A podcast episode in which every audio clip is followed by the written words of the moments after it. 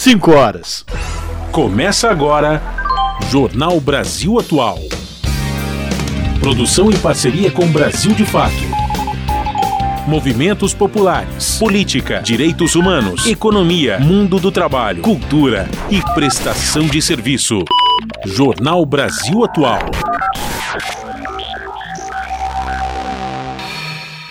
Olá, muito boa tarde. Hoje é sexta-feira, sexta. Ô galera, dia 17 de novembro, eu sou Rafael Garcia, apresentando hoje, sozinho, mais um jornal Brasil Atual.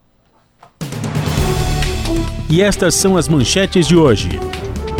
Presidente Lula afirma que as tragédias humanitárias atuais evidenciam a falência das instituições internacionais. Lula voltou a defender a governança global durante participação na segunda cúpula virtual Vozes do Sul Global. Movimentos sociais, sindicatos e partidos políticos se uniram em ato de solidariedade ao povo palestino hoje em frente ao consulado de Israel, aqui na zona sul da capital paulista. Bandeiras palestinas e cartazes pedindo cessar-fogo imediato, fim do bloqueio a Gaza, Palestina livre e solidariedade ao povo palestino foram levantadas no local. Palestino brasileiro, um dos 32 resgatados da faixa de Gaza pelo governo no último dia 13, já recebeu mais de 200 ameaças pelas redes sociais desde que chegou ao Brasil. Ministro Gilmar Mendes do STF nega recurso da deputada Carla Zambelli e mantém a parlamentar como ré no processo sobre a perseguição com arma de fogo em punho a um homem nas ruas de São Paulo. Em outro julgamento, o ministro Alexandre de Moraes votou hoje pela condenação de mais cinco réus acusados de participação na invasão e depredação das sedes dos três poderes em Brasília, no dia 8 de janeiro. Pesquisa revela 32 quilombolas, que 32 quilombolas foram assassinados entre 2018 e 2022. O Nordeste é a região com maior número de assassinatos, 21 no total. O INEP, o Instituto Nacional de Estudos e Pesquisas Educacionais Anísio Teixeira, prorroga até as 23 horas e 59 minutos da próxima segunda-feira o prazo para pedidos de reaplicação do Enem 2023. A Associação de Quilombos do Rio defende a reparação do Banco do Brasil por lucros vexatórios da escravidão. A associação, que representa 53 comunidades, manifesta apoio à ação do Ministério Público Federal, que cobra do banco por financiar mercado de escravos. E ambientalistas brasileiros cobram compromisso da cúpula do clima da ONU pela eliminação dos combustíveis fósseis. 5 horas, 3 minutos, horário de Brasília. Participe do Jornal Brasil Atual por meio dos nossos canais nas redes sociais. Facebook, facebook.com barra Rádio Brasil Atual. No Instagram, arroba Rádio Brasil Atual. Twitter, arroba RA Brasil Atual. Tem também o WhatsApp, o número é 11 96893 7672.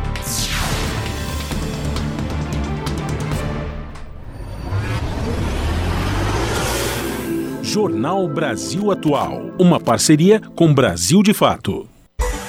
Na Rádio Brasil Atual, tempo e temperatura. A tarde desta sexta-feira aqui na capital paulista ainda é de calor intenso. Neste momento, os termômetros marcam 34 graus. Apesar das nuvens no céu, se nada mudar, não deve chover hoje. Na madrugada aqui na capital paulista, a temperatura fica na casa dos 26 graus. Em Santo André, São Bernardo do Campo e São Caetano do Sul, cidades do Grande ABC, tem média de temperatura de 33 graus neste momento. O tempo também está, está parcialmente nublado em alguns bairros, mas se nada mudar, também não deve chover hoje. Na madrugada, na região do ABC, a temperatura fica na casa dos 26 graus. Em Mogi das Cruzes, a sexta também é de muito sol. Neste momento faz 33 graus. Tempo bem abafado por lá, viu? Na madrugada em Mogi, a temperatura fica na casa dos 23 graus. Em Sorocaba, neste momento, faz 35 graus. Que calorão! Aliás, você de Sorocaba, se puder, evite se expor ao sol neste momento, né, é, seria bom evitar. Mas se você precisar sair de casa, não esqueça o protetor solar, garrafinha de água, a gente sempre deixa o nosso alerta aqui, tá? E a madrugada em Sorocaba vai ser bem parecida com essas últimas noites, com a temperatura na casa dos 24 graus. Eu sou o Lucas Souza e no finalzinho do jornal eu volto para te falar como é que fica o tempo no fim de semana. Até já! Na Rádio Brasil Atual, está na hora de dar o serviço. 5 horas, 5 minutos, trânsito aqui na cidade de São Paulo, sexta-feira, recheio de feriadão, não é verdade? Se você ainda está aqui na cidade, são 503 quilômetros de ruas e avenidas com trânsito congestionado. A Zona Oeste apresenta a pior situação nesse momento são 152 quilômetros de lentidão. A Zona Sul vem na sequência com 129, Zona Leste 99, Zona Norte 78 quilômetros, por fim, região central 45 quilômetros de ruas e avenidas monitoradas pela Companhia de Engenharia de Tráfego, com trânsito congestionado no final da tarde desta sexta-feira. Lembrando que de agora até as 8 da noite, carros com placas finais 9 e 0 também estão proibidos de circular no centro expandido de São Paulo por conta do rodízio municipal de veículos. Saber como é que está a situação do transporte público sobre trilhos? Vamos lá, metrô, todas as linhas, segundo a companhia, estão operando normalmente. Azul, verde, amarela, vermelha, lilás e prata. Olha, lilás também está funcionando normal, olha só, que milagre. CPTM, vamos lá, também tudo verde, não tem nenhum ponto de interrupção nas sete linhas que cruzam a região metropolitana de São Paulo e também, para nossa surpresa, a linha Nova Esmeralda também com operação normal no final da tarde dessa sexta-feira. Tomara que continue assim. Vamos saber agora também da situação do trânsito para o motorista que pretende ir para a praia. Molhar os dedinhos, ver se a água está salgadinha então pega a estradinha e vai pegar um congestionamento na área de, da Praça de Pedágios, porque baixou a neblina no Alto da Serra, meu amigo, minha amiga. A Polícia Rodoviária está colocando em prática a operação comboio, em que ela retém o fluxo de veículos e todos descem em velocidade reduzida, escoltados pela polícia, por carros da polícia, em velocidade bem reduzida para evitar risco de engavetamentos e acidentes na descida da serra por conta da baixa velocidade. Chegando lá na Baixada, tudo tranquilo, não tem nenhum ponto de congestionamento. Você quer saber o tamanho da encrenca? Vamos lá. Na Anchieta, não, na Imigrantes. Começar na Imigrantes, você tem é, congestionamento por conta da operação comboio do 32 ao 47. Trânsito lento na Imigrante por conta desse trânsito. E chegando lá na Baixada, rapaz, aí a coisa fica mais complicada ainda. Do 46 até o 53, já chegando lá em Santos, aí a coisa fica pior. Por conta de trânsito completamente parado, congestionado por excesso de veículos, segundo a Ecovias. A rodovia Anchieta apresenta nesse momento é, congestionamento do 31 ao 44, no, no, na, na, região da Serra, né, da descida da Serra, por conta da operação comboio. E lá na Baixada, é, também tem trânsito congestionado, mas aí é por causa de caminhão, carro, tudo misturado, tudo junto, complicando ainda mais o trânsito para quem precisa ou quer chegar para um fim de semana na praia. Se você vai pegar a estrada, meu amigo, toma um pouquinho de paciência, né? Aquele chá de paciência. Vai com tranquilidade. Boa viagem. Eba, olha o groove. Aqui é Pedro Luiz, ouvintes da Rádio Brasil Atual. Ah! Rádio Brasil Atual, Rádio Brasil Atual, Rádio Brasil Atual. Jornal Brasil Atual. Uma parceria com Brasil de Fato. 5 horas 8 minutos. Presidente Lula disse hoje que as tragédias humanitárias atuais evidenciam a falência das instituições internacionais. Lula voltou a defender a governança global durante a participação na segunda cúpula virtual Vozes do Sul Global, que foi realizada pelo primeiro-ministro da Índia, o Narendra Modi. Desde que assumiu o mandato em discursos em diversas instâncias internacionais, o Lula vem defendendo que o modelo atual de governança, criado depois da Segunda Guerra Mundial, não representa mais a geopolítica do século XXI. Para o presidente, é preciso uma representação adequada de países emergentes em órgãos como o Conselho de Segurança das Nações Unidas. A primeira cúpula Vozes do Sul Global ocorreu em janeiro deste ano. A iniciativa reuniu 125 países para trocar impressões sobre suas prioridades, desafios e soluções a partir da perspectiva em países em desenvolvimento. O presidente Lula foi o segundo chefe de Estado a discursar, logo após o primeiro-ministro da Índia, na condição de próximo presidente do G20. De acordo com Lula, a presidência brasileira do G20, que se inicia no mês de dezembro, vai lançar luz sobre a necessidade dos países do sul global, em especial o combate, em especial o combate à fome e o enfrentamento da mudança do clima. Essas são as necessidades que Lula vai defender no seu mandato à frente do G20. E ontem o presidente Lula recebeu um telefonema do presidente de Israel, que é diferente do primeiro-ministro. O presidente de Israel é o Isaac Herzog, e nessa ligação de 40 minutos, o israelense falou da sua preocupação com os reféns sequestrados pelo Hamas e pediu que Lula reforçasse o pedido pela libertação junto com outros países da América Latina. O presidente brasileiro se comprometeu com o pedido e recordou que já fez apelos a líderes do Oriente Médio e da Europa pela libertação de todos os reféns presidente de Israel disse que fará todos os esforços para que essas pessoas possam sair de Gaza com rapidez. Já Lula disse que continua convencido que a solução do conflito é a existência de dois Estados, Israel e Palestina, vivendo lado a lado, com fronteiras seguras e mutuamente aceitas. O presidente Lula também manifestou preocupação com a crise humanitária em Gaza e consternação com a perda de vidas, em particular de crianças. A ONU pede o cumprimento urgente da resolução do Conselho de Segurança sobre o conflito Israel-Palestino. O chefe da Agência das Nações Unidas para Refugiados Palestinos reforça que não há lugar seguro em Gaza e fala de tolerância zero a discurso de ódio, racismo e discriminação. Quem traz mais informações para a gente de Nova York é a repórter Mayara Lopes, ou Mayra Lopes. O chefe de direitos humanos da ONU, Volker Turk, pediu às partes do conflito no Oriente Médio para que adotem imediatamente as medidas da resolução aprovada pelo Conselho de Segurança nesta quarta-feira. Ele citou que o texto pede pausas humanitárias urgentes e prolongadas e corredores em toda a faixa de Gaza, entre outras demandas crucialmente necessárias. Na quinta-feira, a Turquia falou com jornalistas na sede da ONU em Genebra e alertou que em Gaza os médicos operam em crianças gritando sem anestesia, usando celulares como luz. O chefe dos direitos humanos fez um novo apelo para as partes largarem suas armas e criarem um espaço político para um caminho fora desse horror. Turque condenou o amplo ataque contra civis nas últimas cinco semanas de violência e pediu responsabilização pelas graves violações de direitos. Ele enfatizou que ataques direcionados a hospitais, escolas, mercados e padarias, bem como punições coletivas com o bloqueio e o cerco de Israel impostos a Gaza, são proibidos pelo direito internacional. O representante da ONU destacou que também é proibido lançar mísseis de forma indiscriminada, como os vistos no sul de Israel, fazer reféns e usar civis como escudos para locais de operações militares.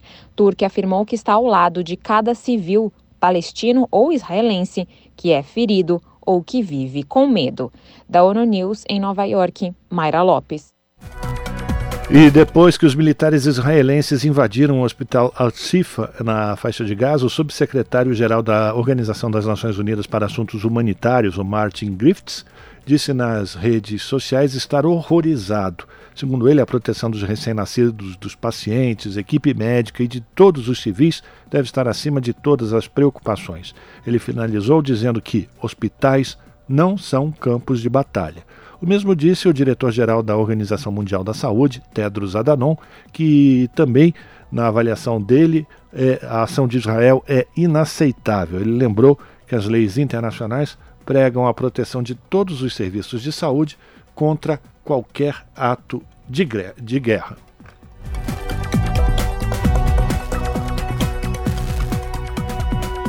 E depois que o Conselho de Segurança das Nações Unidas aprovou a resolução sobre a crise humanitária e os reféns na faixa de Gaza, com, com foco na proteção de crianças, especialistas infelizmente acreditam que na prática coi pouca coisa deve mudar. A Sayonara Moreno vai trazer mais informações para a gente. O analista de geopolítica Hugo Albuquerque diz não acreditar que Israel cumpra a resolução aprovada. Paradoxalmente, Israel foi fundado por uma decisão da ONU, mas ele nega esse princípio, desobedecendo as Nações Unidas de maneira constante e recorrente. Nesse sentido, eu não tenho esperança no cumprimento da resolução e eu acho que as coisas podem realmente sair do controle.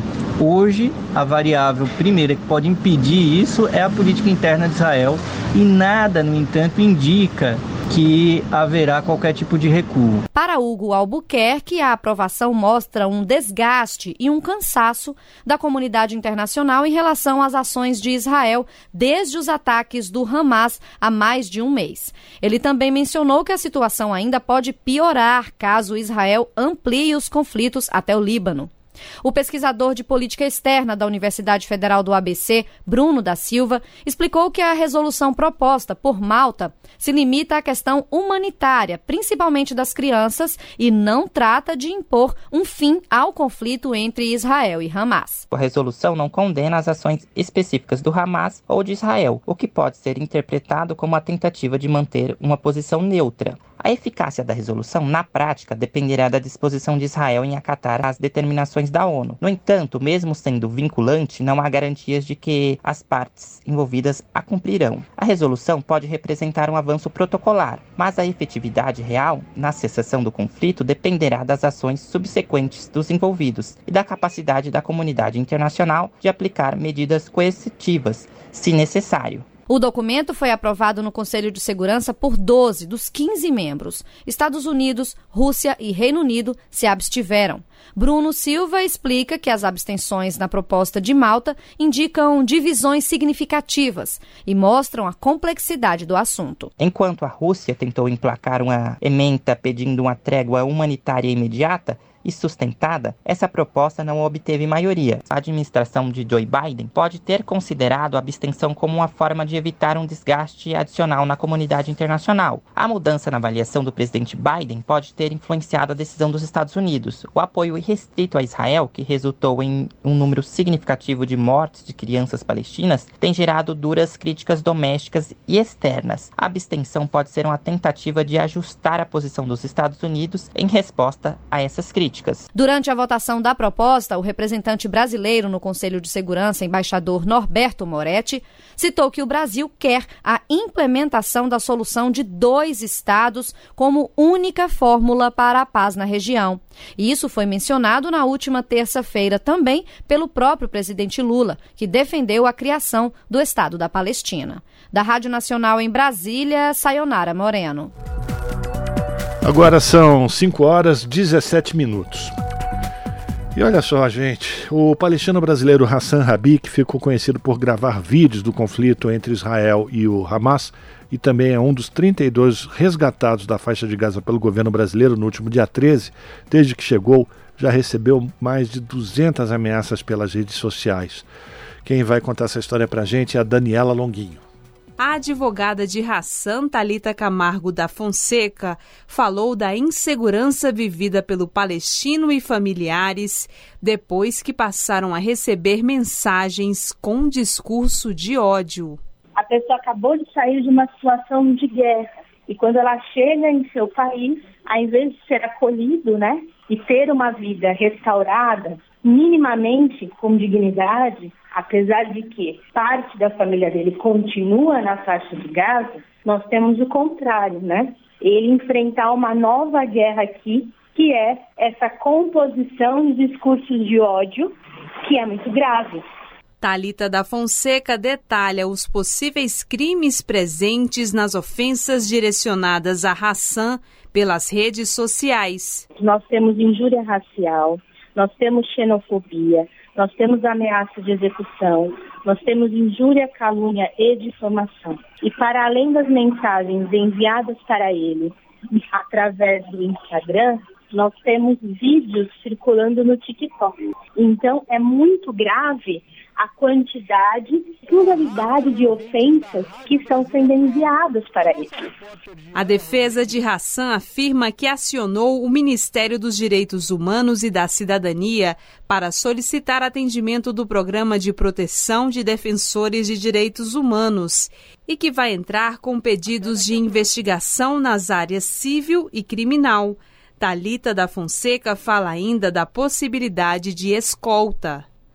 será protocolado um pedido no Ministério da Justiça e Segurança Pública para que, em caso de necessidade, o Hassan e sua família tenham a possibilidade de escolta. Por quê? Porque ao analisar parte das mensagens, eu já identifiquei que não são perfis fakes e que vêm de várias partes do Brasil. E o que nós queremos é que o Hassan restabeleça a vida dele no Brasil. Hassan tem cidadania brasileira e vive em São Paulo desde 2014. Ele nunca tinha voltado a Gaza até essa viagem para visitar a família, que logo no início acabou interrompida pelo conflito. Na noite desta quinta-feira, o Ministério dos Direitos Humanos publicou nota informando que qualquer cidadão que tiver seus direitos violados pode acionar a Ouvidoria Nacional de Direitos Humanos por meio de um dos canais de atendimento, como o Disque 100. Após acolher a denúncia, o Ministério dará devido encaminhamento. Três programas de proteção estão sob responsabilidade do Ministério: o Programa de Proteção aos Defensores de Direitos Humanos, Comunicadores e Ambientalistas, Programa de Proteção à Vítima e Testemunhas Ameaçadas e Programa de Proteção a Crianças e Adolescentes Ameaçados de Morte. Com colaboração de Gésio Passos, da Rádio Nacional em Brasília, Daniela Longuinho. 5 horas 21 minutos. E movimentos sociais, sindicatos e partidos políticos se uniram em ato em solidariedade ao povo palestino hoje, em frente ao consulado de Israel, aqui na zona sul da cidade de São Paulo. O ato, que é o sexto sobre o tema na cidade, reuniu cerca de 120 pessoas a partir das 11 da manhã e foi acompanhado por viaturas e motos da Polícia Militar que estavam no local, além de algumas outras viaturas nos arredores. Bandeiras palestinas e cartazes pedindo cessar-fogo imediato, fim do bloqueio a Gaza, Palestina livre e solidariedade ao povo palestino foram levantados no local. Entre as entidades presentes e que apoiaram a manifestação estavam o Sindicato dos Bancários de São Paulo, Osasco e região, a Central Única dos Trabalhadores, o Movimento dos Trabalhadores Sem Terra, a CSP com Lutas, o Sindicato dos Metroviários de São Paulo, o Partido da Causa Operária e o Partido dos Trabalhadores. Você está ouvindo Jornal, Jornal Brasil, Brasil Atual. São 5 horas e 22 minutos. O ministro Gilmar Mendes, do Supremo Tribunal Federal, votou nesta sexta-feira por negar um recurso da deputada Carla Zambelli, que é do Partido Liberal aqui de São Paulo, e manteve a parlamentar como ré no processo sobre a perseguição com arma de fogo na mão a um homem nas ruas de São Paulo. O caso aconteceu em outubro do ano passado, pouco antes do primeiro turno das eleições. A deputada foi denunciada pela Procuradoria-Geral da República pelos crimes de porte ilegal de arma de fogo e constrangimento ilegal com emprego de arma de fogo. Em agosto, a maioria dos ministros do Supremo aceitou a denúncia da PGR contra a parlamentar. A defesa recorreu, insistindo, entre outros pontos, que a parlamentar, à época dos fatos, possuía autorização para o porte de arma de fogo, o que descaracterizaria o porte legal.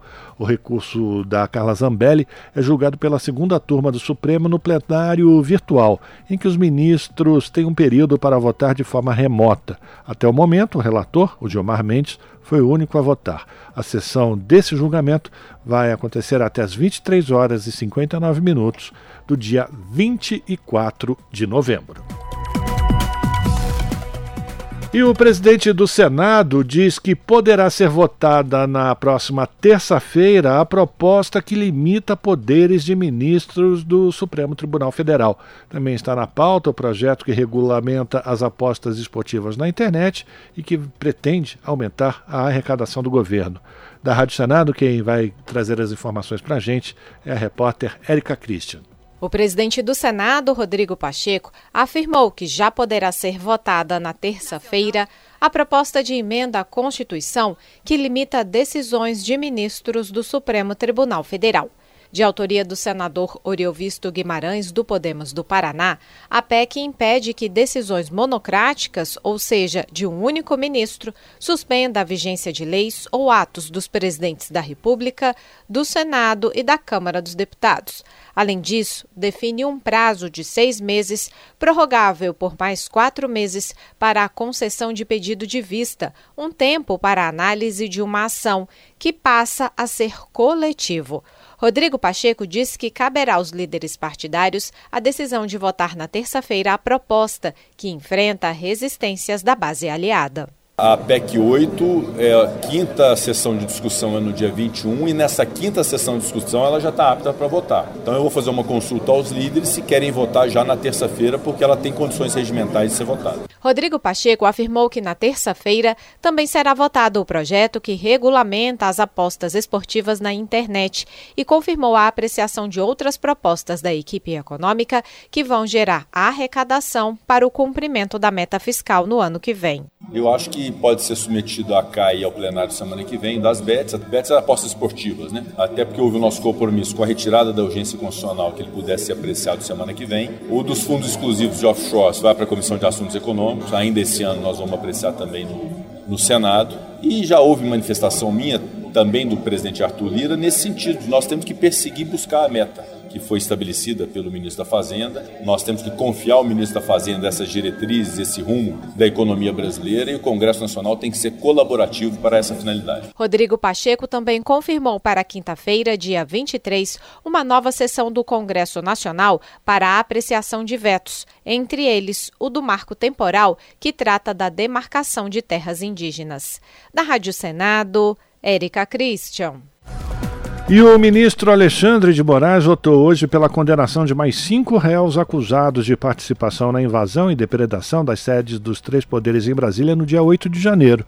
Dessa vez são julgados os réus Ana Paula Neubanner Rodrigues, Ângelo Sotero de Lima, Aleteia Verusca Soares, Roseli Pereira Monteiro e Eduardo Zeferino Englert. O relator, Alexandre de Moraes, foi o único a votar até o momento o ministro votou para que os réus cumpram 17 anos de prisão.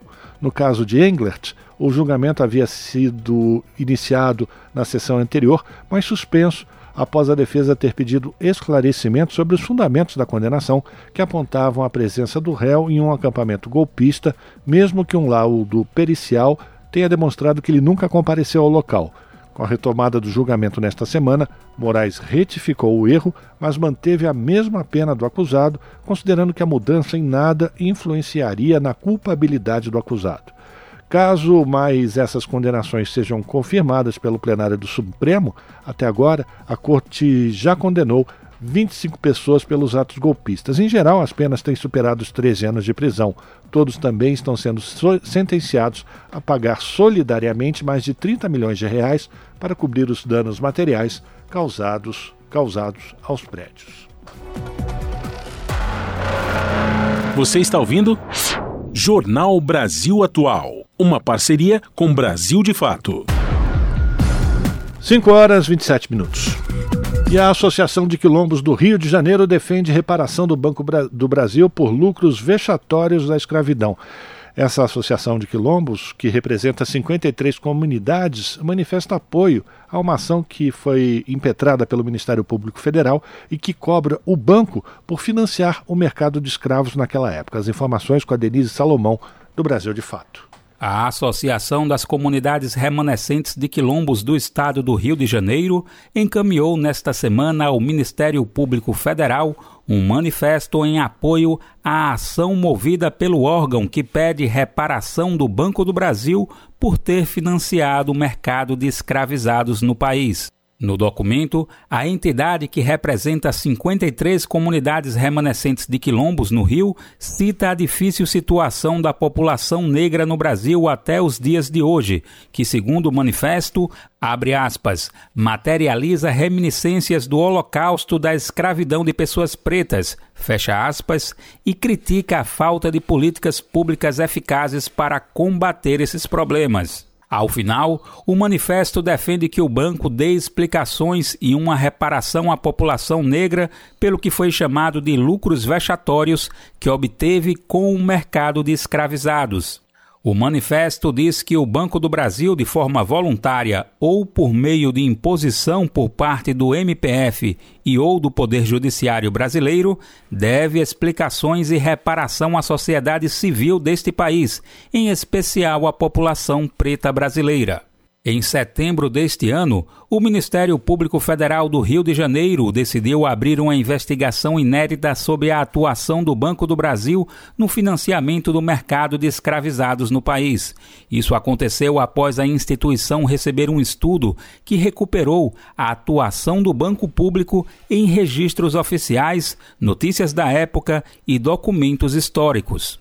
No manifesto encaminhado nesta semana ao Ministério Público Federal, os quilombolas elencam os vários problemas que assolam a população negra no país, tais como a pobreza e falta de acesso a direitos básicos, a violência que mata mais negros e negras e a disparidade salarial nos setores públicos e privados. Além disso, o documento condena especificamente a lentidão dos órgãos responsáveis pela regularização de terras quilombolas e afirma que o poder público é racista em sua demora para garantir o direito dessas populações tradicionais, enquanto garante, de forma célere, autorizações e licenças ambientais para empreendimentos empresariais nos terrenos quilombolas. A entidade ainda ressalta que tem havido avanços legislativos e de formulação de políticas públicas para reparar e enfrentar alguns problemas da população negra, mas que estas são muitas vezes tímidas. O inquérito civil público foi instaurado pela Procuradoria Regional de Direitos do Cidadão no Rio de Janeiro. Presentes em todos os estados do país, as procuradorias são o braço de atuação do Ministério Público Federal, que atua na garantia de direitos constitucionais, como liberdade, igualdade, dignidade, saúde, educação, assistência social, acessibilidade, segurança pública, o direito à informação e à livre expressão, entre outros.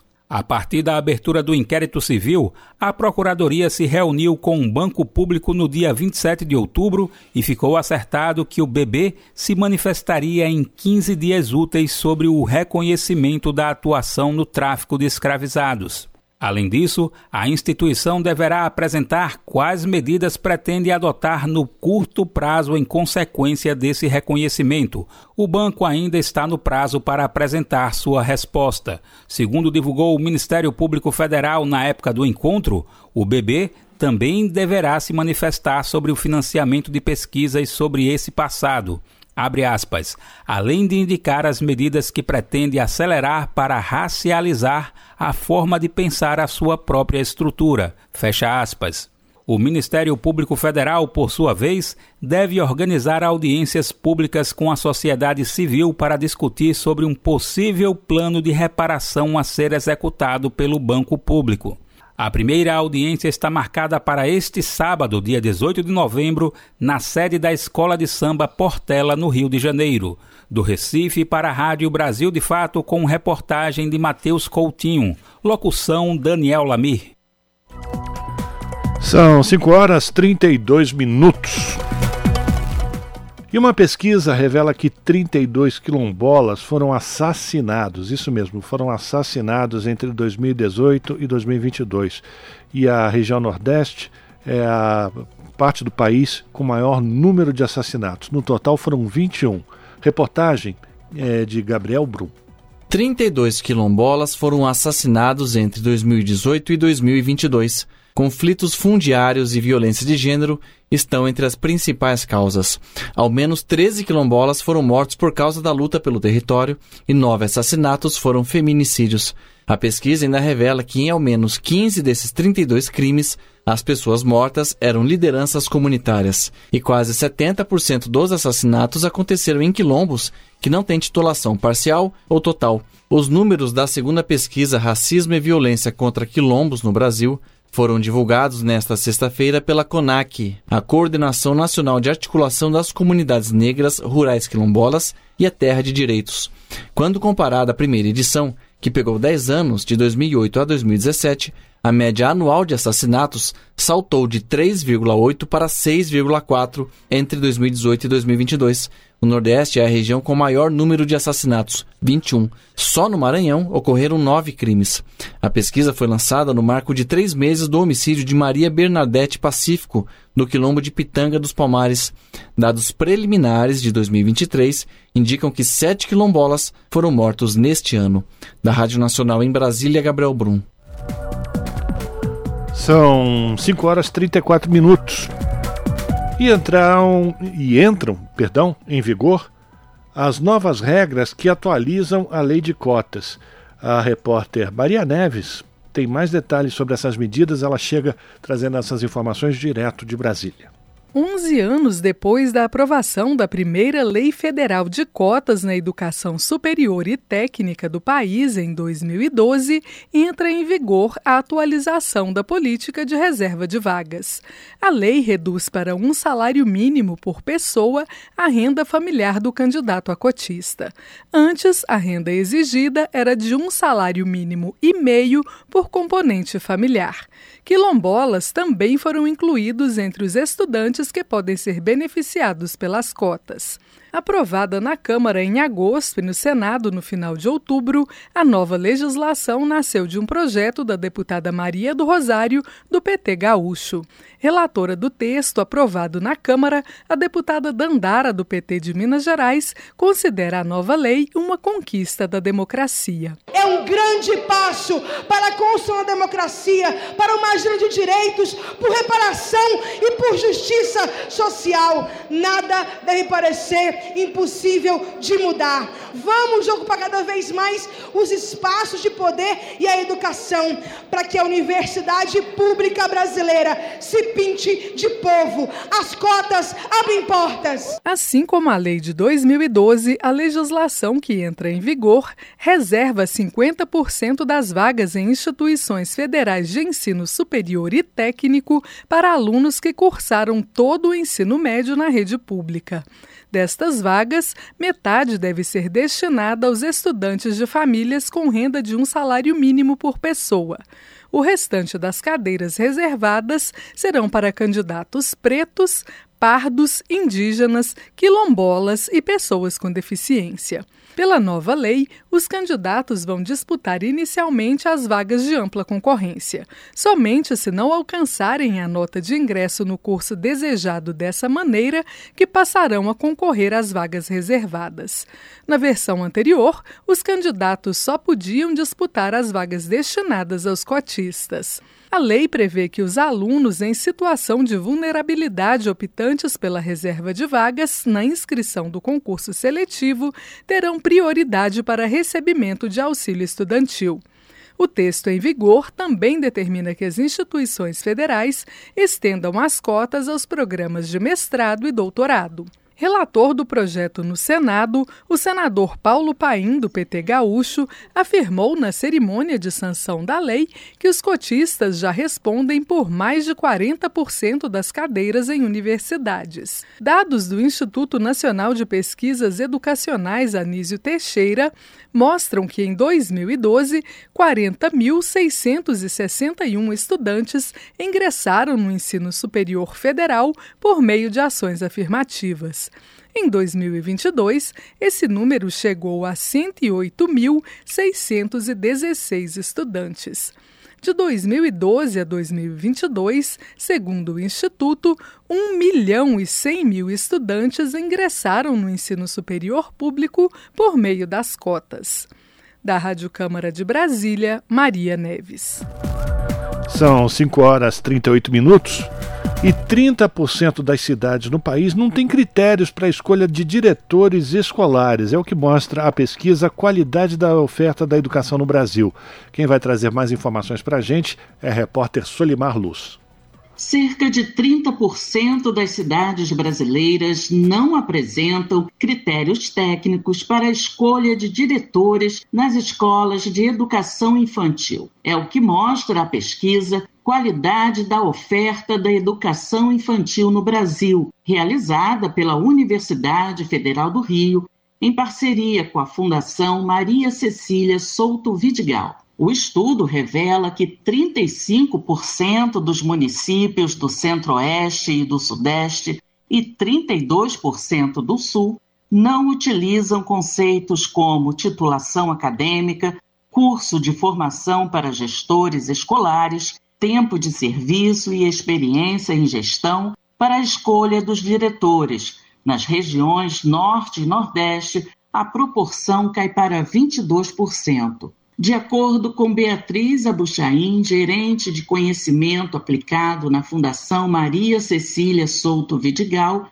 a condução ao cargo neste formato, sem a exigência dessas avaliações, impactam na formação do aluno. Esses critérios são muito importantes para garantir a qualidade da educação como um todo e especialmente da educação infantil. Então é muito importante que esse diretor tenha essa bagagem e entenda quanto que as suas responsabilidades impactam em toda a qualidade do ensino. O documento também apresenta um raio-x das condições físicas das escolas para proporcionar, por exemplo, momentos de lazer para os pequenos. Para a pesquisadora, os resultados reforçam as desigualdades regionais. Com relação à leitura em sala de aula, 15% dos professores não leem livros todos os dias para os alunos. Segundo Beatriz, esse cenário é preocupante. As histórias ajudam as crianças a desenvolver a sua oralidade, a ampliar o seu vocabulário e formam as bases para o processo de alfabetização. Então, essa atividade, ela é uma atividade muito importante na educação infantil para garantir o desenvolvimento integral das crianças. A pesquisa ouviu mais de 4.600 gestores municipais 35.188 diretores e mais de 23.900 professores. A íntegra do estudo você confere no site da Fundação fmcsv.org.br. Da Rádio Nacional, no Rio de Janeiro, Solimar Luz. E a gente fala agora de um outro tipo de avaliação, porque quem perdeu o Enem e pretende pedir para fazer um novo, é, de novo a prova, ganhou mais um tempinho para isso. É que o INEP prorrogou o prazo para solicitar a reaplicação do exame até a segunda-feira que vem, às 23 horas e 59 minutos. A Priscila Mazenotti explica mais pode pedir essa reaplicação quem não fez o Enem por algum problema de logística, como desastres naturais ou falta de energia, ou porque estava com alguma doença infecto-contagiosa, como Covid, influenza ou meningite. Para isso, basta acessar a página do participante. Lembrando que é preciso enviar também um documento que comprove a necessidade, como um atestado. Os pedidos serão analisados individualmente. E atenção, depois de inserir os dados no pedido, as informações não poderão ser alteradas. Aqueles candidatos que não fizeram a prova porque foram alocados a uma distância maior que 30 quilômetros da residência informada no momento da inscrição também podem pedir a reaplicação.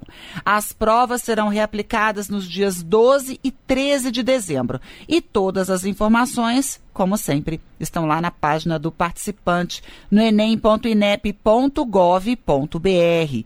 Da Rádio Nacional em Brasília, Priscila Mazenotti. E as inscrições para as vagas remanescentes do FIES, o Fundo de Financiamento Estudantil, começaram nesta sexta-feira e continuam até o dia 24 de novembro. O processo é gratuito e deve ser realizado pela internet no portal Acesso Único. O endereço do portal é acesso único, tudo junto, .mec.gov.br barra FIES. São 60 mil vagas ofertadas. O resultado da pré-seleção em chamada única sai no dia 30 de novembro. Os estudantes que, foram, que forem selecionados poderão contratar o financiamento valendo a partir de julho deste ano, ou seja, todo o segundo semestre de 2023 poderá ser financiado. Nesse caso, o estudante que quiser pode até pedir de volta os valores já pagos durante esse período.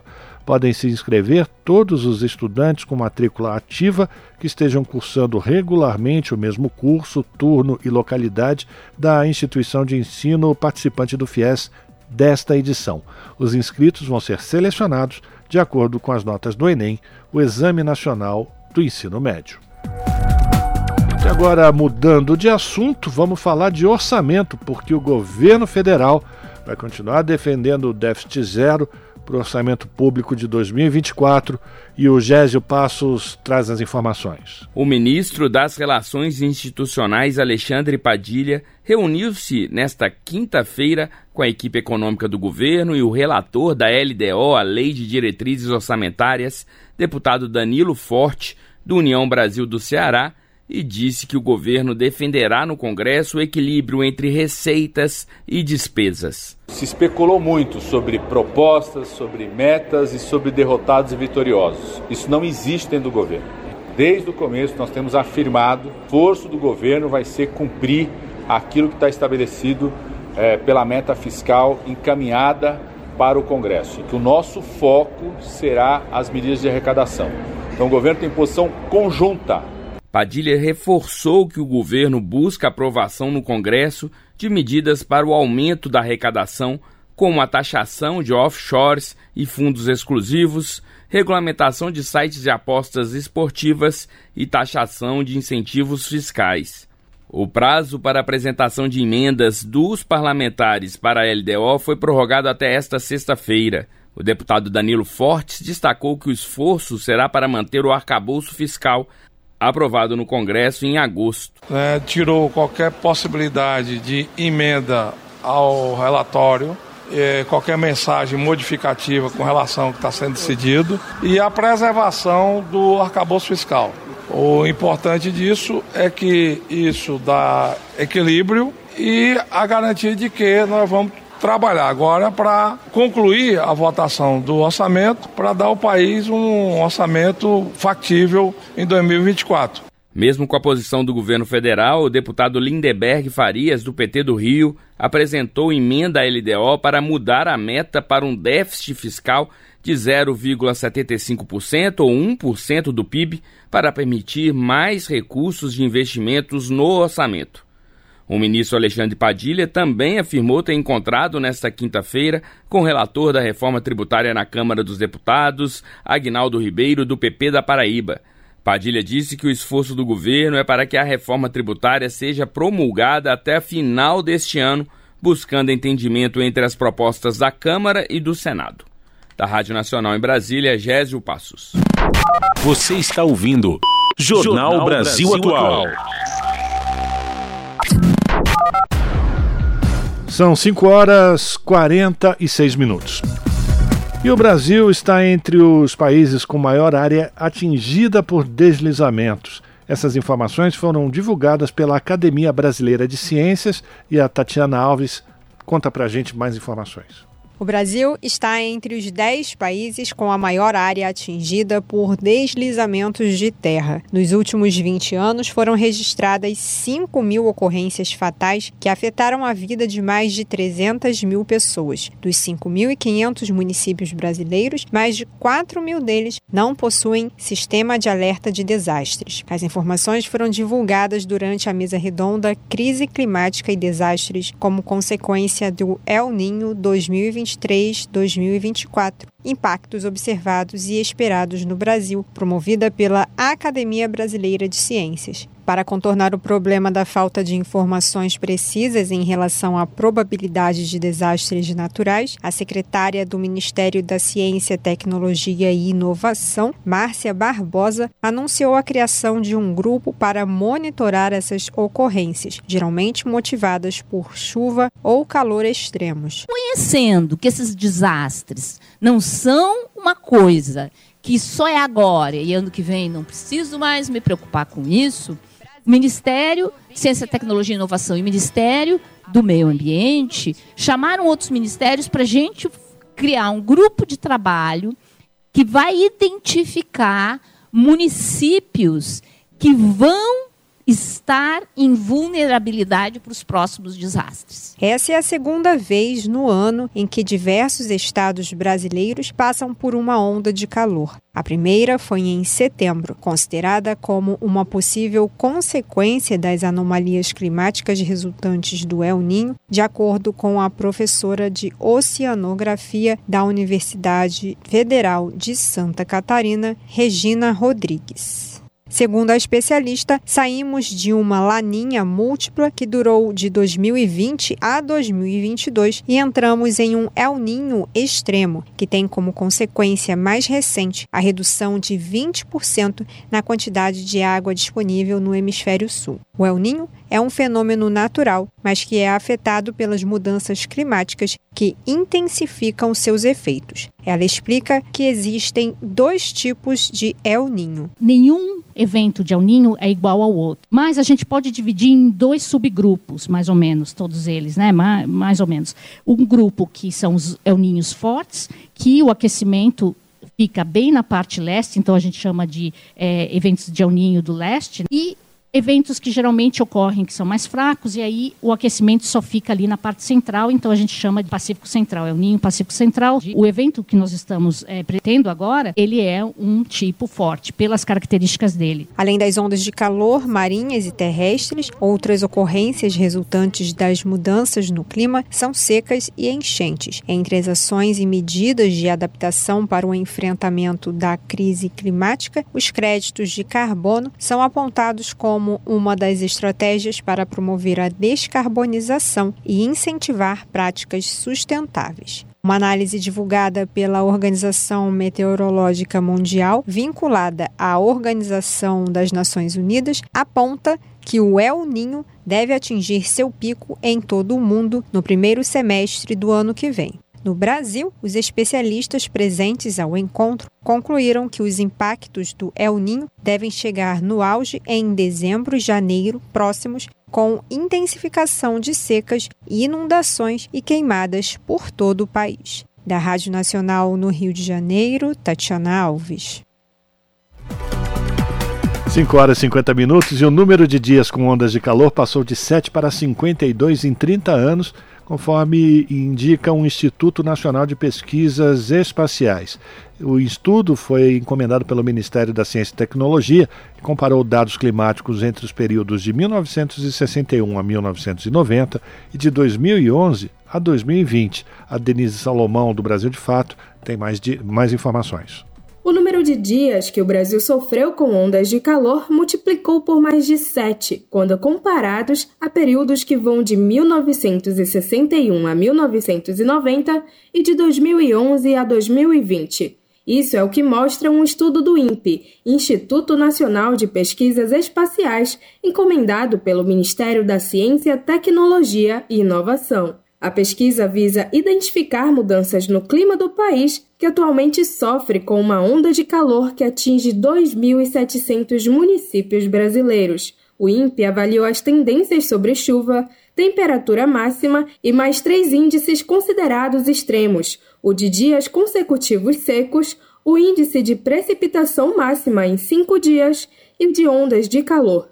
Os cálculos foram feitos para todo o território brasileiro e consideraram o período de 1961 a 2020. Os especialistas estabeleceram 1961 a 1990 como período de referência e efetuaram análises sobre o que aconteceu com o clima para três períodos, de 1991 até 2000, de 2001 até 2010 e de 2011 até 2020. Entre 1991 e 2000, as anomalias de temperatura máxima não passavam de cerca de 1,5 grau. Contudo, atingiram 3 graus em alguns locais entre 2011 a 2020, especialmente na região Nordeste.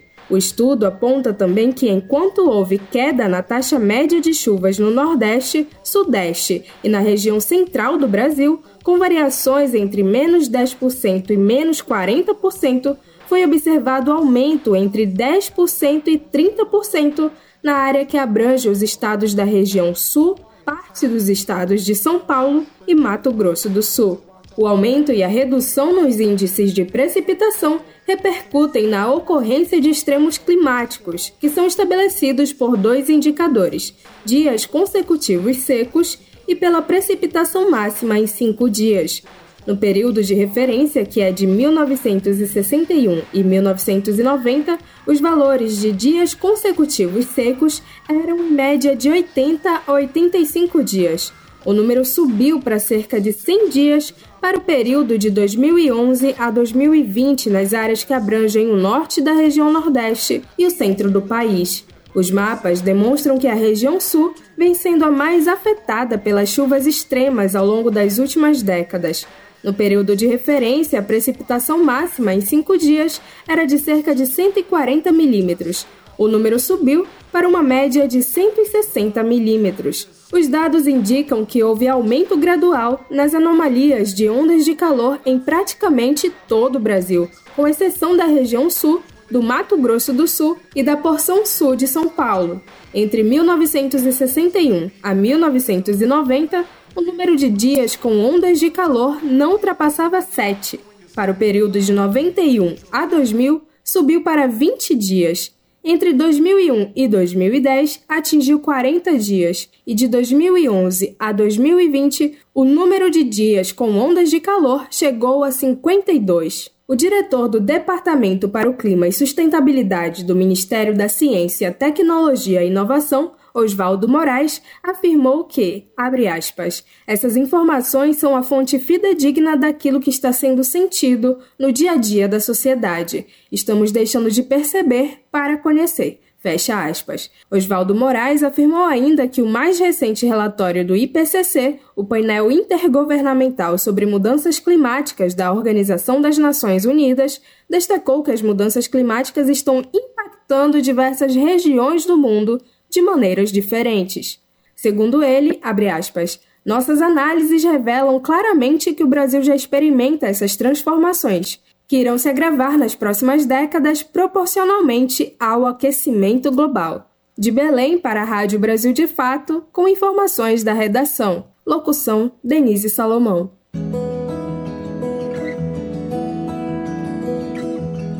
Momento agroecológico.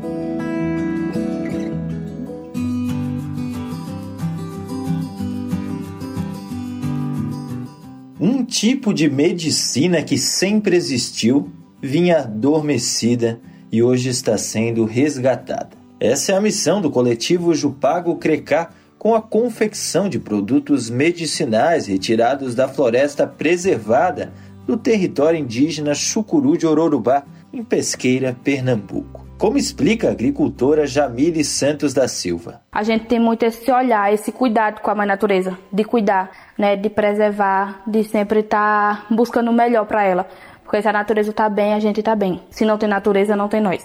É na sala de medicina, dentro da Casa de Sementes Mãe Zenilda, o centro de formação do povo chucuru, que o grupo faz os produtos medicinais. Raiane Feitosa de Araújo explica sobre as variedades dos produtos é caju roxo, é naru, é arruda, é tipim, é ameixa, é, tem vários tipos, vários, é muita variedade de planta. O pozinho da casca, ó. Então ela serve para ferimento, você pode botar ela num ferimento, que ela vai secar todo o ferimento. Jamile tem 19 anos, vive na aldeia Couro Dantas e participa do coletivo. Ela conta sobre o processo de buscar o medicamento na mata. A gente marca sai todos de, na manhã, vão até a mata, chegar na mata, escolhe uma árvore que esteja bem de saúde. Se ela não tiver, a gente vai cuidar dela, a gente vai aguar ela, a gente vai adubar o pé dela. Em todo o território Chucuru são 25 aldeias e aproximadamente 10 mil pessoas que resgatam, no dia a dia, um sentido de bem viver em que gerações não se separam do meio ambiente. A conquista da terra a partir da retomada do território em 1992 e a demarcação anos mais tarde é o mote para o processo de resistência também na agricultura, aplicado na área de 27 mil hectares.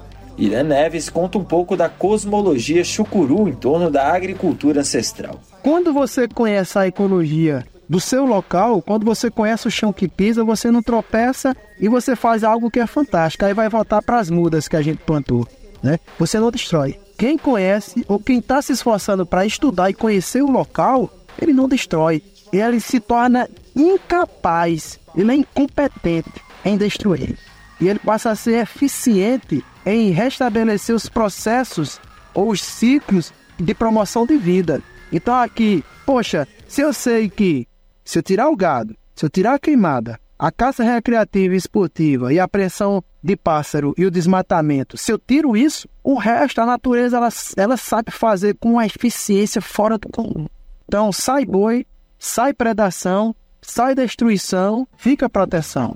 As vendas dos produtos do coletivo Chucuru são feitas na própria casa de sementes e também em eventos como a Assembleia do Povo Chucuru, que acontece anualmente em maio e o lucro é voltado para a manutenção do espaço. O grupo também dá oficinas voltadas para as aldeias. Jamile conta um pouco sobre a pedagogia ensinada. A gente sempre ensina eles a trabalhar com a, a nossa tradição, né? Tradição que os pais deles tinham na infância que por questão que nem ela falou de ter que trabalhar fora, ter que estudar fora, acabaram não não conhecendo muito a questão das tradição. Aí muitos voltam, aí os pais não estão mais em vida, aí querem aprender, aí nos procura para aprender para passar para as demais comunidades. Rayane explica os objetivos do trabalho e as diferenças para a produção convencional de medicamentos. Nós queremos expandir esse conhecimento e plantar essa riqueza porque eu acho que se a farmácia trouxesse realmente uma cura, ela não vendia, ela falia, porque o remédio ajuda um, um ferimento, só que ele abre outro. De pesqueira da Rádio Brasil de Fato, Pedro Estropaçolas.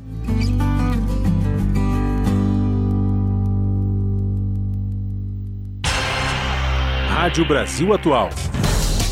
Para sugestões e comentários, entre em contato conosco por e-mail redação@jornalbrasilatual.com.br ou WhatsApp DDD 11 96893 7672. Acompanhe a nossa programação também pelo site redebrasilatual.com.br.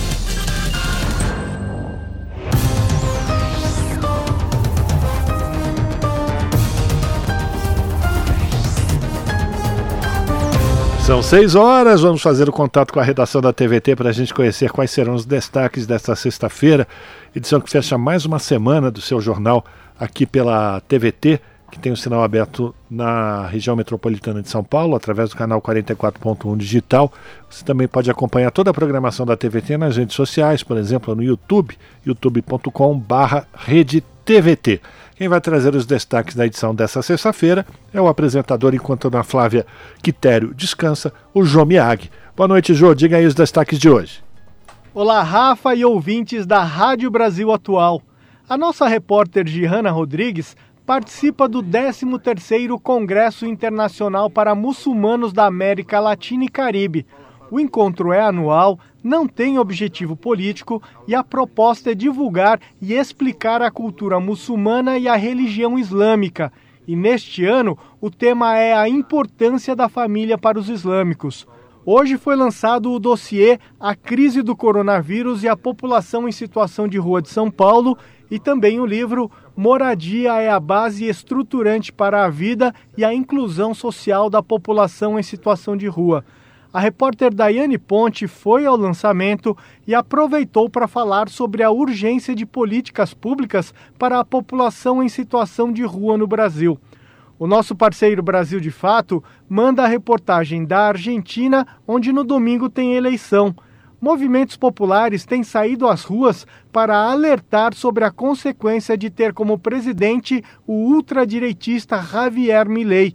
E a gente ainda tem entrevista com o Diese sobre dificuldades dos negros no mercado de trabalho e com a jornalista Vanessa Martina Silva, da agência Comunicação, que está em Buenos Aires, na Argentina, e fala sobre o clima pré-eleitoral. É isso aí, Rafa e ouvintes. Esses são alguns dos temas de hoje do seu jornal, que começa às sete da noite. É só ligar no canal 44.1, sinal aberto aqui na Grande São Paulo e também dá para ver pelo YouTube no endereço youtube.com barra redetvt. Até daqui a pouco. Esse é o Jornal Brasil Atual. Uma parceria com Brasil de Fato. E como toda sexta-feira, a gente também traz os destaques do Revista Brasil TVT, comandado pelo nosso colega aqui de bancado, Cosmo Silva, e também pela Ana, Ro... Ana... Ana Rosa Carrara, eu ia falar Ana Rosa Quitério, Ana Rosa Carrara, que apresenta o Revista Brasil TVT, que vai ao ar neste final de semana. A primeira exibição é amanhã, sábado, às 18 horas, aqui pelo canal 44.1 digital. E o Cosmo traz pra gente que a gente vai poder acompanhar nesse final de semana, não é isso, Cosmo? Boa noite, diga aí. Olá, Rafael Garcia e ouvintes do Jornal da Rádio Brasil Atual no Revista Brasil TVT deste fim de semana. Nós vamos falar do levantamento realizado pelo Sindicato dos Trabalhadores nas empresas estaduais de água, esgoto e meio ambiente, que é o Sintaema, que mostra que 25 prefeituras e 61 câmaras de vereadores se manifestaram contra a privatização da Sabesp. Lembrando aqui que na última quinta-feira, movimentos sindicais e sociais protestaram em frente à Assembleia Legislativa de São Paulo para pressionar parlamentares. E no mesmo dia, foi realizada uma audiência pública sobre a privatização da Sabesp. Quem traz um panorama desta situação toda envolvendo os projetos de privatização do governador Tarcísio de Freitas do Republicanos é a Ivone Silva, que é a vice-presidenta da Central Única dos Trabalhadores no estado de São Paulo. Outro destaque diz respeito ao Dia da Consciência Negra, porque os coletivos, associações e entidades que formam o movimento negro no Brasil saem às ruas nesta segunda-feira, dia 20, para realizar a vigésima marcha do Dia da Consciência Negra. Esses movimentos, Rafael, enfatizam que um país racista não é democrático e cobram o fim do genocídio da população preta por condições melhores de saúde, renda e moradia. No estado de São Paulo, por exemplo, o dia 20 de novembro agora é feriado estadual. E o Movimento dos Trabalhadores e Trabalhadoras Rurais Sem Terra, o MST da Paraíba, denunciou o assassinato de Ana Paula Costa Silva e Aldeci Vitorino Barros, Ambos eram acampados do Quilombo do Livramento, no município de Princesa Isabel, interior do estado, região do semiárido e agreste nordestino. Assassinato brutal que vem mostrando aí o quanto assentados do MST vêm sofrendo com a violência e assassinatos dessas lideranças que lutam por terra e reforma agrária. Outro destaque diz respeito uh, ao Estado de Israel, que mantém ofensiva na faixa de Gaza, mesmo após a aprovação da ONU de resolução por pausas humanitárias. A medida aprovada na última quarta, dia 15, contempla pausas humanitárias urgentes e prolongadas em toda a faixa de Gaza e inclui pedido de libertação imediato de reféns do Hamas. Quem traz uma avaliação do panorama e a situação atual do conflito envolvendo Israel e o grupo armado Hamas é o professor James Oninga, que é professor de Relações Internacionais lá da Faculdade de Campinas, interior aqui do estado. Essa questão e as eleições presidenciais na Argentina serão analisadas no programa deste fim de semana. No único debate entre os postulantes ao governo argentino, Sérgio Massa saiu vitorioso contra o extremista Javier Milei. Jornalistas e progressistas e conservadores afirmaram que a vitória de Massa, que é o ministro da Economia, foi inquestionável. E quem faz um balanço para a gente sobre o pleito da Argentina, o segundo turno das eleições presidenciais que acontece neste fim de semana, é o Martim Granovski, jornalista argentino e colunista do periódico Página 12, viu, Rafael? E para finalizar, no nosso momento cultural, vamos bater um papo com a cantora e produtora Indiana Noma. A Indiana Noma coleciona ao longo dos seus 25 anos de carreira muita história para contar. Nascida em Honduras e filha de pais brasileiros, estudou canto erudito, explorou o teatro e o canto coral. No seu trabalho mais recente, regravou o repertório de Mercedes Sosa. Lembrando aqui, Rafael Garcia, que o Revista Brasil TVT vai ao ar aos sábados e domingos, das 18 às 20 horas, na TVT, canal 44.1 digital em São Paulo e na Grande São Paulo, na Rádio Brasil Atual 98.9 FM e também pelo YouTube da TVT, youtube.com/redetvt. Eu espero todos vocês no Revista Brasil TVT deste fim de semana. Abraço, Rafael Garcia, e também abraço aos ouvintes do jornal da Rádio Brasil Atual. Repórter SUS. O que acontece no seu sistema único de saúde? Um vídeo bem-humorado, protagonizado pelo ator Antônio Fagundes e publicado pelo canal Porta dos Fundos, chamou atenção para o início do Novembro Azul, campanha global de promoção da saúde de homens cisgêneros e de pessoas trans e travestis com características biológicas associadas ao masculino. A peça de comédia deu um pontapé orgânico para incentivar o debate sobre o assunto entre a população, em especial a respeito do câncer de próstata. Mas, cada vez mais, a efeméride se associa ao cuidado geral com o bem-estar desses grupos. No mês passado, o Ministério da Saúde divulgou uma nota técnica com recomendações nesse sentido para as gestões estaduais e municipais de todo o país. Entre os pontos abordados está a implementação, em larga escala, de estratégias de disseminação de informações sobre a importância de buscar as unidades de saúde para cuidados de rotina, independentemente da idade. O documento também indica a necessidade de fortalecimento de ações educativas e de comunicação em saúde direcionadas a esses grupos, com foco em autocuidado, prevenção dos cânceres mais prevalentes e outras doenças crônicas não transmissíveis. Além disso, a pasta ressalta a necessidade de dar instrumentos de apoio ao trabalho das equipes de saúde Renata Maciel, chefe da Divisão de Detecção Precoce do INCA, o Instituto Nacional do Câncer, afirma que essa globalidade precisa abranger a população e o SUS, o Sistema Único de Saúde ela fala da importância que o homem deve cuidar da sua saúde de forma integral.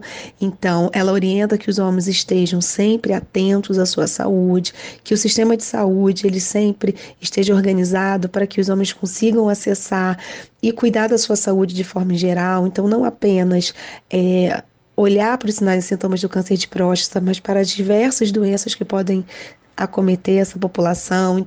A atenção preventiva, cotidiana e global tem potencial de impactar inclusive na diminuição dos casos de câncer de próstata, doença que costuma ser o principal foco das campanhas. Segundo o câncer mais incidente entre homens cisgêneros e pessoas trans e travestis com características biológicas associadas ao masculino, ele fica atrás apenas dos tumores de pele não melanoma entre 2023 e 2025, o INCA estima que o Brasil registrará mais de 71 mil novos casos por ano. O melhor caminho para tentar conter esse cenário é o diagnóstico precoce, mas os exames de rastreamento não são recomendados para pessoas que não apresentam sintomas.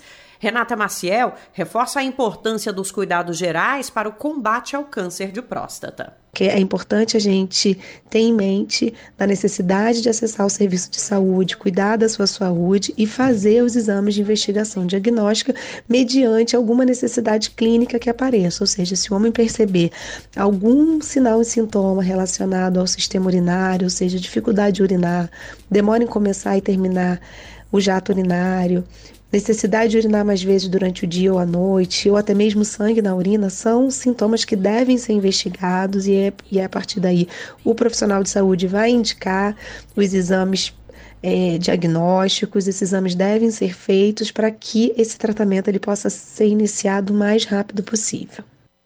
O rastreamento de rotina é indicado caso a caso e deve levar em consideração o histórico de câncer na família e fatores que englobam idade e presença de sobrepeso ou obesidade. Para chegar ao diagnóstico, são necessários exames de toque e de antígeno prostático específico, além de biópsia. De São Paulo, da Rádio Brasil de Fato, Nara Lacerda. Você está ouvindo? Jornal Brasil Atual, uma parceria com Brasil de Fato.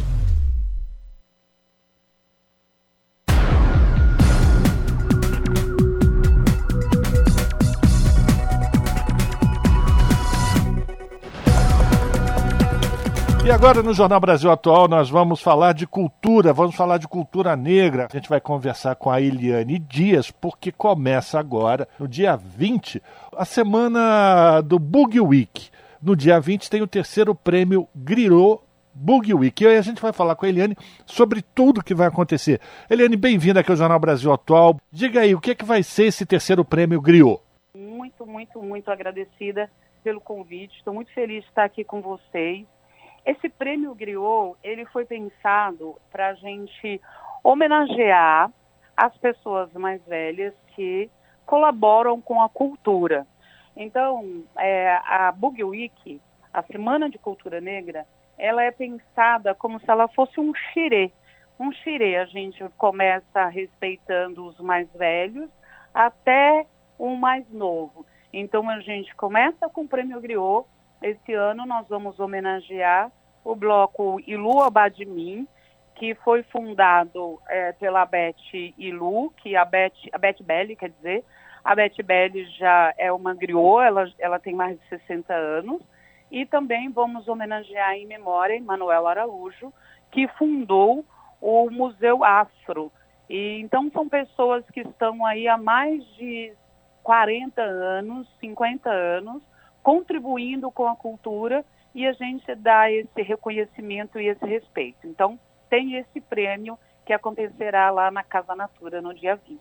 É importante a gente também fazer essa diferenciação, porque o prêmio acontece na Casa Natura, mas a Boogie Week vai acontecer no Museu Afro, é isso? Exatamente. No dia 20, no dia 20, a gente tem o prêmio Griot para convidados, que é o pontapé inicial da Boogie Week na Casa Natura, a partir das 18 horas. No dia 22, no dia 23 e no dia 24, nós temos roda de conversa e palestras no Museu Afro. Temos visita monitorada dentro do museu. A gente pega é, as pessoas, os convidados, fazemos uma visita monitorada dentro do Museu Afro e direcionamos para o auditório. Depois que todo mundo estiver sentadinho lá dentro do auditório, a gente tem um bate-papo, uma conversa lá dentro do, do museu. No dia 24 é específico para as crianças. A gente faz no dia 24, na sexta-feira à tarde, uma visita monitorada para 140 crianças, mais e filmes. Nós vamos passar filmes para as crianças assistirem. São crianças de escola pública e algumas delas até moram em palafitas ainda hoje aqui em São Paulo. Então, temos essa, essa semana inteira de cultura. Tem cinema, tem moda, tem arte, tem música. No dia 25, o grande finale com grandes artistas. A gente tem MC Carol do funk, a gente tem October London, que pela primeira vez estará nos Estados Unidos, que é um artista do Snoop Dogg, a gente tem Mano Brown, a gente tem Pichote, MC Carol, é, entre outras pessoas, e a gente encerra com Vai Vai, que este ano está homenageando os 50 anos do hip hop. Então, a cultura, a cultura negra, ela é essa diversidade. Por isso que tem no mesmo show tem funk, tem R&B, tem tem rap, tem samba, tem um tem todas as, as, as vertentes da música. E aí eu queria pegar contigo esses 50 anos do hip hop. Eu queria que você falasse também desse viés. Os 50 anos do hip hop, ele é extremamente importante que esteja sendo, esteja tendo essa visibilidade, esteja sendo falado do jeito que está sendo falado, porque o hip hop, ele, ele, é, ele é uma resistência. Ele vem falando através da arte de muitas coisas que precisam ser faladas. Então, essa, esse o, o hip hop é uma cultura periférica negra que traz não só o, amor que é necessário a gente falar, não só a leveza que é necessário a gente falar, mas traz também todas as angústias que a gente passa na periferia, né? Então, quando, quando é, a gente tem num, num rap que fala, é, eu recebi seu kit de madeira, né? Uhum. Eu, eu recebi seu kit de madeira. E então fala assim, eu recebi o quê? O que, que vocês me deram? Né? Vocês me deram um barraco de madeirite, Sim. né? Então agora não falam, não falem de mim, não falem se eu estou ganhando dinheiro, porque quando eu estava lá na, na miséria, é, vocês me deram um barraco de madeirite. Agora que eu lutei, que eu estou aqui fazendo o que eu estou fazendo, não aceito críticas. Então, o rap, o hip hop, ele, ele é o rap, que é o ritmo e a poesia, a música.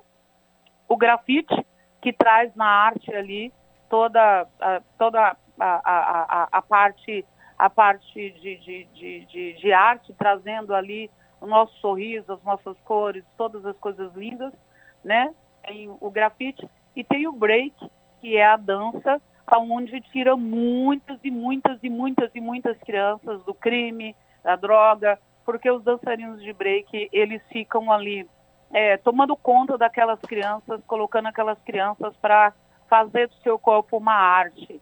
E as crianças, é, ao invés de ir para o caminho errado, vão para o caminho certo. Então, o hip hop é incrível e eu, eu, sou suspeita para falar. é verdade. Bom, e é, é, importante a gente também lembrar que a Eliane não está fazendo isso de agora. Desde sempre a Eliane está envolvida com a cultura e também com o acolhimento de toda essa população que não teve outra opção. Mas eu queria que você falasse dessa terceira edição.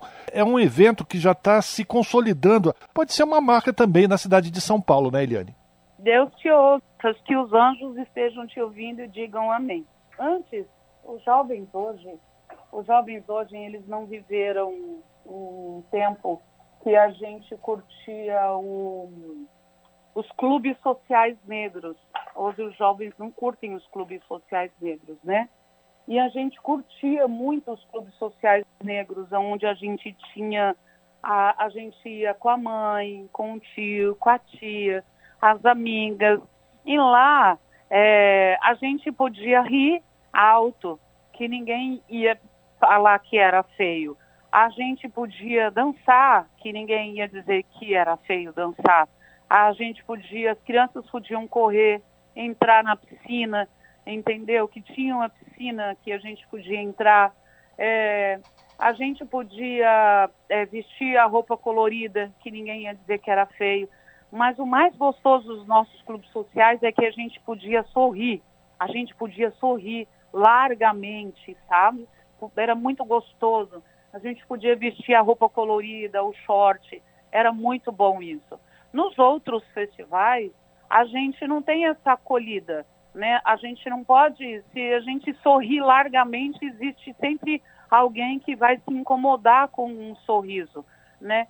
Se, se, se dançar à vontade, livrando algum um ou outro festival, a pessoa vai dizer que é um exagero, né? Então não tem acolhida.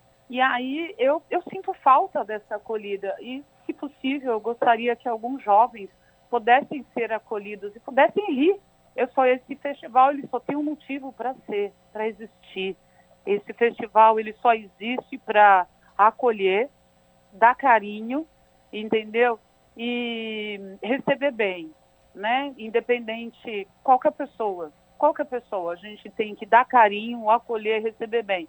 Todo mundo pode sorrir, pode brincar, pode ouvir música, pode obter informação. Eu vou estar tá lá recebendo todo mundo com meu sorriso na cara, assim, vem, vem que eu te amo, eu te amo e eu te quero. Perfeito. Então eu queria que você fechasse essa nossa conversa, Eliane, falando de como as pessoas, por exemplo, eu quero ir até o terceiro prêmio Griot. Eu preciso me inscrever antes. Não, o prêmio Griot é só para convidados. O prêmio Griot é uma festa fechada só para convidados. Entendeu? É o lançamento, é a abertura da Boogie Week, tá. o prêmio Griot é, lá na Casa Natura um número menor de pessoas, são só 500 pessoas. E como são 500 pessoas, a gente está convidando. Eliane, muito obrigado pela tua participação aqui no Jornal Brasil Atual. Sucesso e a gente volta a se falar, tá bom? Muito, muito, muito, muito agradecida. Vocês são super, super, super bem-vindos, bem-vindas, bem-vindos. É, eu deixo aqui para todo mundo aqui o que eu posso deixar, que é o meu respeito e o meu carinho, que é o que é o mais importante no momento. O restante a gente corre atrás depois. Valeu. Conversamos com a Eliane Dias aqui no Jornal Brasil Atual. Você está ouvindo? Jornal Brasil Atual, uma parceria com Brasil de Fato. Agora são 6 horas 22 minutos. Ambientalistas brasileiros cobram compromisso da cúpula do clima da ONU pela eliminação dos combustíveis fósseis. Reportagem de Renato Ribeiro. O posicionamento do Observatório do Clima, que reúne mais de 60 organizações, será apresentado na COP28, a Conferência das Nações Unidas sobre Mudanças Climáticas. O encontro acontece nos Emirados Árabes de 30 de novembro a 12 de dezembro. No documento divulgado nesta quinta-feira, o observatório quer a criação de um cronograma para eliminação dos combustíveis fósseis, considerado pelo grupo como a principal causa do aquecimento global. Para Sueli Araújo, do Observatório do Clima, o Brasil precisa ter maior compromisso e assumir a liderança na agenda climática assumir que vai fazer um cronograma interno de descarbonização, que vai transformar a Petrobras numa empresa de energia e não apenas numa empresa petroleira, e levar isso para a COP para que ele possa ser líder nesse esforço necessário. Nós não temos mais tempo para começar a descarbonizar, nós não temos mais tempo para começar a eliminar combustíveis fósseis de uma forma efetiva. De acordo com Luiz Eduardo Barata, da Frente Nacional dos Consumidores de Energia, mais importante que recursos financeiros é vontade política. Tomar consciência que as mudanças climáticas elas não acontecerão, elas já acontecem hoje e têm impacto na vida de todos nós, inclusive na, na própria operação do sistema elétrico brasileiro, porque as ondas de calor têm trazido dificuldades para todos. O país pode absolutamente sobreviver e mais do que sobreviver, avançar o seu desenvolvimento se tiver um plano que diga nós vamos tão cedo quanto possível nos livrarmos dos combustíveis fósseis, que não significa em fechar todos os poços amanhã, mas principalmente significa não abrir novos poços. Os ambientalistas cobram que a exploração de combustíveis fósseis seja reduzida em 43% até 2030 e 60% até 2035 e sugerem ainda a suspensão de novas explorações. As organizações pedem também que as petroleiras e o setor de carvão deixem de receber dinheiro público em forma de subsídios e financiamento de projetos. Da Rádio Nacional, em Brasília, Renato Ribeiro. 6 horas e 25 minutos e os gases de efeito estufa no planeta bateram recorde em 2022 e não há sinal de mudança. O alerta é da Organização das Nações Unidas e as informações chegam com Denise Salomão. O relatório anual da OMM, Organização Meteorológica Mundial, agência da ONU, Organizações das Nações Unidas, indica que os gases de efeito estufa atingiram recordes no ano passado e não é sinal de que o cenário será revertido. Segundo o relatório, houve alta nas emissões de dióxido de carbono, metano e óxido nitroso, três dos principais causadores das mudanças climáticas. Em 2022, pela primeira vez na história, as emissões de dióxido de carbono em todo o planeta chegaram a ser 50% mais altas que os registros pré-industriais. O boletim de gases de efeito estufa indica ainda que o metano e o óxido nitroso tiveram os maiores aumentos já observados. Segundo o secretário-geral da OMM, Peter Italas, os resultados impossibilitam as metas estabelecidas pelos acordos internacionais contra o aquecimento global. Peter disse que, apesar de décadas de avisos da comunidade científica, milhares de páginas de relatórios e dezenas de conferências climáticas, ainda estamos indo na direção errada. O nível atual de concentrações de gases de efeito estufa nos coloca no caminho de um aumento de temperatura bem acima das metas do Acordo de Paris até o final deste século.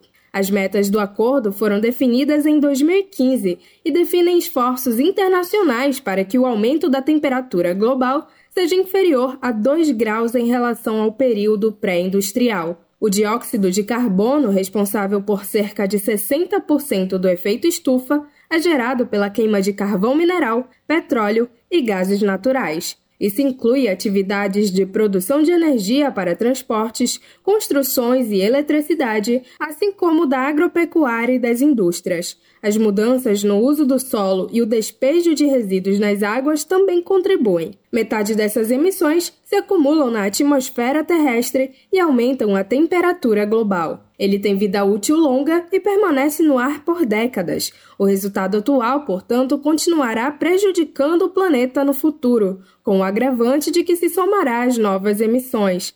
Cerca de um quarto do dióxido de carbono é absorvido pelo oceano e menos de 30% pelos ecossistemas que ainda estão de pé. A queima de combustíveis fósseis também está entre as principais causadoras das emissões de metano. No caso do óxido nitroso, a agricultura intensiva é a grande vilã. Todos esses gases têm efeitos na camada de ozônio, que mudam consideravelmente as condições meteorológicas do planeta. Segundo a OMM, a última vez que a Terra passou por uma concentração comparável de dióxido de carbono na atmosfera ocorreu entre 3 milhões e 5 milhões de anos atrás. Pesquisas indicam que, na ocasião, o planeta era cerca de 2 graus mais quente que agora e o nível do mar era até 20 metros mais alto. De Belém para a Rádio Brasil de Fato, com reportagem de Nara Lacerda. Locução: Denise Salomão. Você está ouvindo? Jornal Brasil Atual. Uma parceria com Brasil de Fato. Na Rádio Brasil Atual. Tempo e temperatura. O fim de semana na capital paulista vai ser de muito calor, mas com previsão de chuva. No sábado, a mínima na capital paulista é de 24 graus e máxima de 36. No domingo, a mínima é de 20 e máxima de 30 graus. Porém, no domingo, vai ter chuva na parte da tarde. Na região do ABC, nas cidades de Santo André, São Bernardo do Campo e São Caetano do Sul, a média de temperatura no sábado é de mínima de 24 e máxima de 36 graus. No domingo, a temperatura diminui um pouco, mas ainda com muito calor. No domingo, na região do ABC, a mínima é de 18 graus e máxima de 25. Em Mogi das Cruzes, o sábado tem mínima de 22 e máxima de 36 graus. Se nada mudar, a possibilidade de chuva na parte da tarde é baixa. Já no domingo, a mínima em Mogi é de 19 e máxima de 26, com chuva no final da tarde. O fim de semana em Sorocaba vai ser de muito calor, mas com previsão de chuva. No sábado, a mínima em Sorocaba é de 24 graus e máxima de 36. No domingo, a mínima é de 20 e máxima de 30 graus, porém, vai ter chuva na parte da tarde. Eu sou Lucas Souza para a Rádio Brasil Atual. E a gente termina aqui mais uma edição do Jornal Brasil Atual. Fazemos ligação direta. Agora você acompanha o Papo com Zé Trajano. A gente volta na terça-feira. Até lá!